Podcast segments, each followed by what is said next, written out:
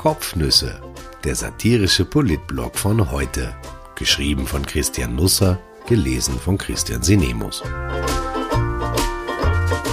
Heute ist der 7. April 2020.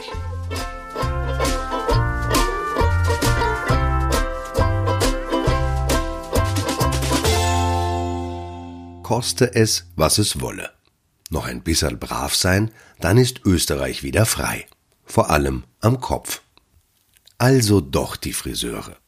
Am vergangenen Wochenende hatte es noch geheißen, wer darauf hoffe, dass im vertikalen Gewerbe bald die Schere aufgeht, werde sich schneiden. Haarsträubend. Gestern dann das große Frohlocken. Ab 1. Mai werden alle wieder über einen Kamm geschert oder geschoren. Um ein Haar wären uns Haare auf den Zähnen gewachsen, so aber wird im Handumdrehen aus dem Tag der Arbeiterbewegung der Tag der Scherenbewegung. Das ist politisch brisant. Ich halte das nicht für an den Haaren herbeigezogen. Später vielleicht mehr dazu. Schulen werden weiter abgeschrieben, am Unidekanat kein Dekan naht, die Bundesgärten werden über Ostern abgegrast, alle Familienfeiern sind abgeblasen, die Chance auf Auslandsreisen im Sommer ist verflogen. Fußballspiele sind in weite Ferne gekickt, Theater haben ausgespielt, Freibäder kommen ins Schwimmen, alles nicht so wichtig. Gestern war der Tag, an dem unsere neue Glückssträhne begann.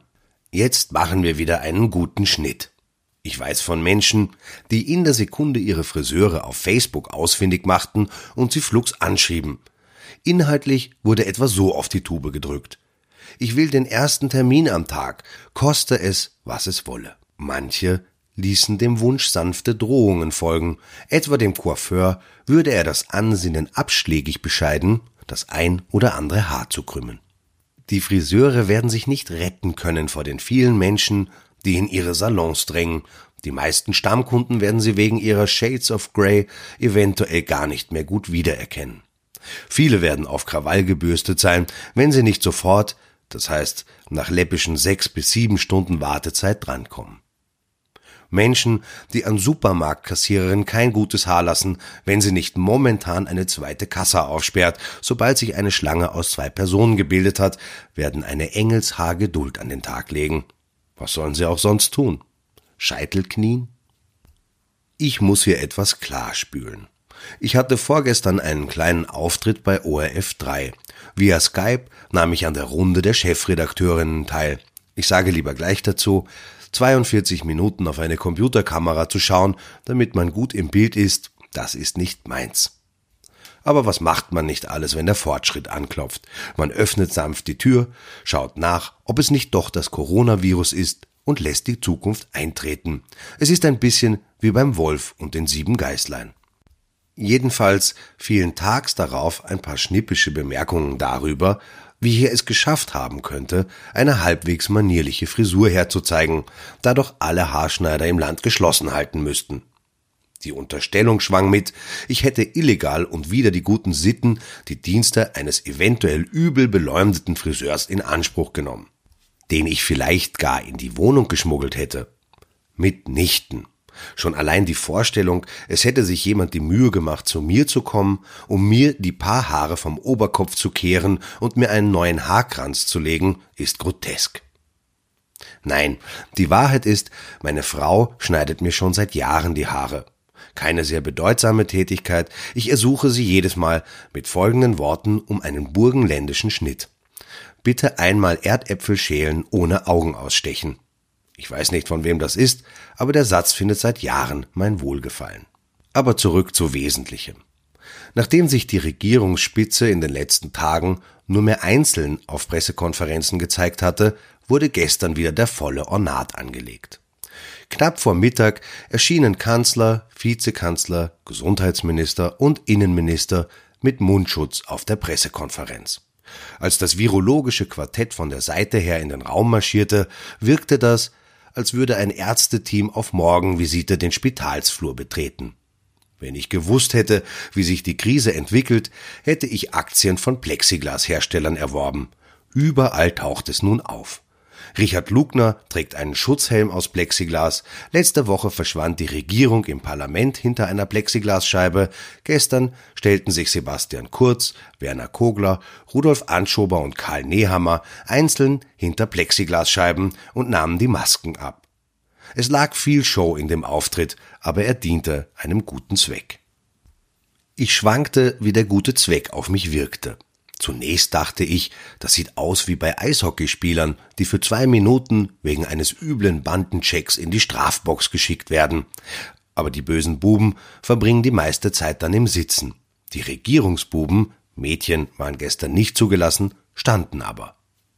Als Kurz dann zu sprechen begann, erinnerte er mich eher an den Papst in seinem Papamobil. Die Scheibe vor seinem Gesicht, nur das leise Motorengeräusch fehlte. Kurz sprach von Auferstehung. Er hatte wieder die Hände gefaltet, knetete sie diesmal auffällig häufig, was auf einen höheren Grad an Nervosität hindeuten könnte. Der Kanzler hätte für einen Lacher sorgen können, wenn er das Surren des Papamobils, neuerdings ja ein Dacia Duster, nachgeahmt hätte, aber dafür war die Sache zu ernst. Er sprach sogleich die lieben Österreicherinnen und Österreicher an. Wir haben uns schon daran gewöhnt. Nacheinander sagten der Kanzler, sein Vize und die beiden Minister mehr oder weniger dasselbe in anderen Worten. Aber es war trotzdem schön, denn nach den Tagen des diffusen Lichts ging die Sonne auf, wenn auch in weiter Ferne. Die neuen Befehle aus dem Kanzleramt lassen sich so zusammenfassen. Wenn wir über die Osterfeiertage noch ein bisschen brav sind, dann wird das was mit der sanften Öffnung des Landes. Wenn nicht, dann wird der Notstopp gedrückt. Als erstes sperren nach dem Ostersonntag einmal die kleinen Geschäfte auf und die Baumärkte. Gutes Lobbying hat sich in diesem Land noch immer ausgezahlt. Auch die Bundesgärten öffnen, man glaubt es kaum. Ich sehe schon vor mir, wie tausende Wienerinnen und Wiener den Kies vor Schloss Schönbrunn küssen und sich vor Freude im Burggarten im Gras wälzen wie Maikäfer, die unglücklich auf den Rücken gefallen sind. Am 1. Mai folgen dann die Friseure. Ich glaube, da habe ich schon gute Mähne zum gar nicht bösen Spiel gemacht. Es ist ein heikler Moment in der Corona-Krisenzeit. Keiner weiß, was jetzt passiert. Schnalzen die Erkrankungszahlen noch einmal in die Höhe? Halten die Menschen auch Disziplin, wenn sie in Geschäfte dürfen? Strömen dann plötzlich alle auf die Straßen, weil man ja nun nicht mehr die bekannten vier oder drei oder fünf Gründe braucht, um rausgehen zu dürfen? Was ist mit den Schulen und den Kindergärten?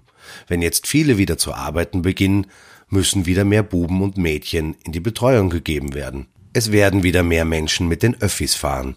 Was heißt das für die Krankheit und ihre Ausbreitung?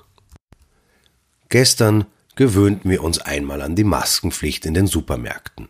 Wir lernten, dass der Mundschutz nicht mehr überall gratis ist. Seltsamerweise löste der Umstand, dass man für Waren in einem Geschäft etwas bezahlen muss, einen Sturm der Entrüstung aus.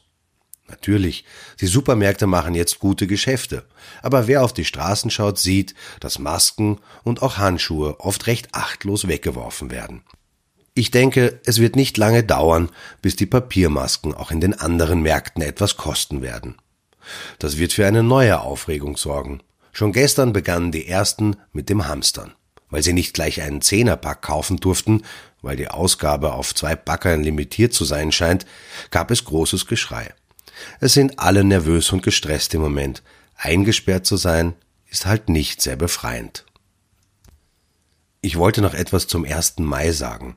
Ich habe das dumpfe Gefühl, die ÖVP hat dieses Datum gestern nicht per Zufall genannt, als es darum ging, das Comeback etwa der Friseure anzukündigen. Für Sozialdemokraten ist der 1. Mai heilig. Es gibt Aufmärsche, Brandreden, politische Muskelspiele, heuer nicht. Heuer ist Corona. Hat die Regierung etwa im Sinn, am Tag der Arbeiterbewegung das Arbeiten zu erlauben? Mutmaßlich wäre ihr die Zustimmung eines Großteils der Bevölkerung sicher. Ich denke, viele wollen jetzt die Ärmel aufkrempeln, ein Stück weit nachholen und aufholen, was versäumt wurde. Es wird sehr bald die Forderung kommen, Öffnungszeiten und Arbeitszeiten der Krise anzupassen, also Geschäften zu ermöglichen, auch am 1. Mai zu öffnen. Es ist ein Freitag. Welchen Sinn hätte es gestern sonst haben sollen, den Friseuren als ersten Starttermin den 1. Mai zu nennen? Damit sie nicht aufsperren können? Dafür am Samstag ein paar Stunden, um danach wieder bis Montag zu schließen? Das wird für Streit sorgen. Die SPÖ wird das nicht kampflos hinnehmen. Der 1. Mai könnte noch ein Tag mit großer Symbolik werden. Bis klar ist, wohin die Reise geht, geht die Reise vorerst nirgendwo hin. Auch nicht in die Wiener Vororte. Nach Ischgl, Sulz und dem Ausseerland sind die Wiener nun selbst in Klosterneuburg nicht mehr willkommen, wie ich dem Standard entnehme. Dazu muss man wissen, Klosterneuburg hat rund 27.000 Einwohner. Viele Zweitwohnbesitzer aus Wien leben hier. An schönen Frühlings- oder Sommertagen reisen zusätzlich Tausende aus der Stadt an, um etwa im Strombad an der Donau in der Sonne zu liegen. Viele Wiener haben, oft schon über Generationen, Stelzenhäuser in der Nähe des Bades. 450 werden dauerhaft benutzt. Nun sitzen alle auf dem Trockenen, denn Kloster Neuburg hat ihnen das Wasser abgedreht. Genau genommen hat Kloster Neuburg das Wasser nicht abgedreht, sondern es nicht aufgedreht. Laut Pachtvertrag, aus dem der Standard zitiert, muss die Wasserversorgung bis spätestens 15. April aufgenommen werden. Meist passierte das eher. Nun erhielten die Pächter ein Schreiben, dass es heuer frühestens am 30. April soweit sein wird. Daran sei Corona schuld. Zwar ist der Besuch des Zweitwohnsitzes laut Regierungsvorgaben nicht untersagt, allerdings, so das Schreiben an die Pächter, ist ein regelmäßiges Wechseln zwischen Haupt- und Nebenwohnsitz nicht als notwendiger Weg zu sehen und muss unterbleiben. Einfacher gesagt, bleibt dort, wo der Pfeffer wächst, ihr Wiener Bazi denn der Pfeffer wächst für euch nicht in Klosterneuburg. Wer jetzt trotzdem in seiner aufgehübschten Badehütte bleiben will, muss zum Duschen nach Wien fahren und dann wieder aufs Land hinaus. Das ist zwar jetzt wurscht, weil das Klima sowieso Freistunde hat, aber halt zach. Stefan Schmuckenschlager, Bürgermeister von Klosterneuburg, will nicht mühsam sein, gleichzeitig aber dafür sorgen, dass keine Durchmischung der Leute stattfindet. Die Wiener sieht er jetzt ebenfalls lieber in Wien. Er drückt das nur etwas anders aus. Er ersucht, die Notwendigkeit zum Aufsuchen des Zweitwohnsitzes in der aktuellen Situation zu hinterfragen. Im nächsten Ort in Österreich gehen die Schranken runter. Danke, Corona. Da lobe ich mir Neuseeland. Premierministerin Jacinda Ardern gab gestern eine Pressekonferenz, in der sie allen Kindern versicherte, dass der Osterhase auch heuer trotz Corona im Einsatz sein werde.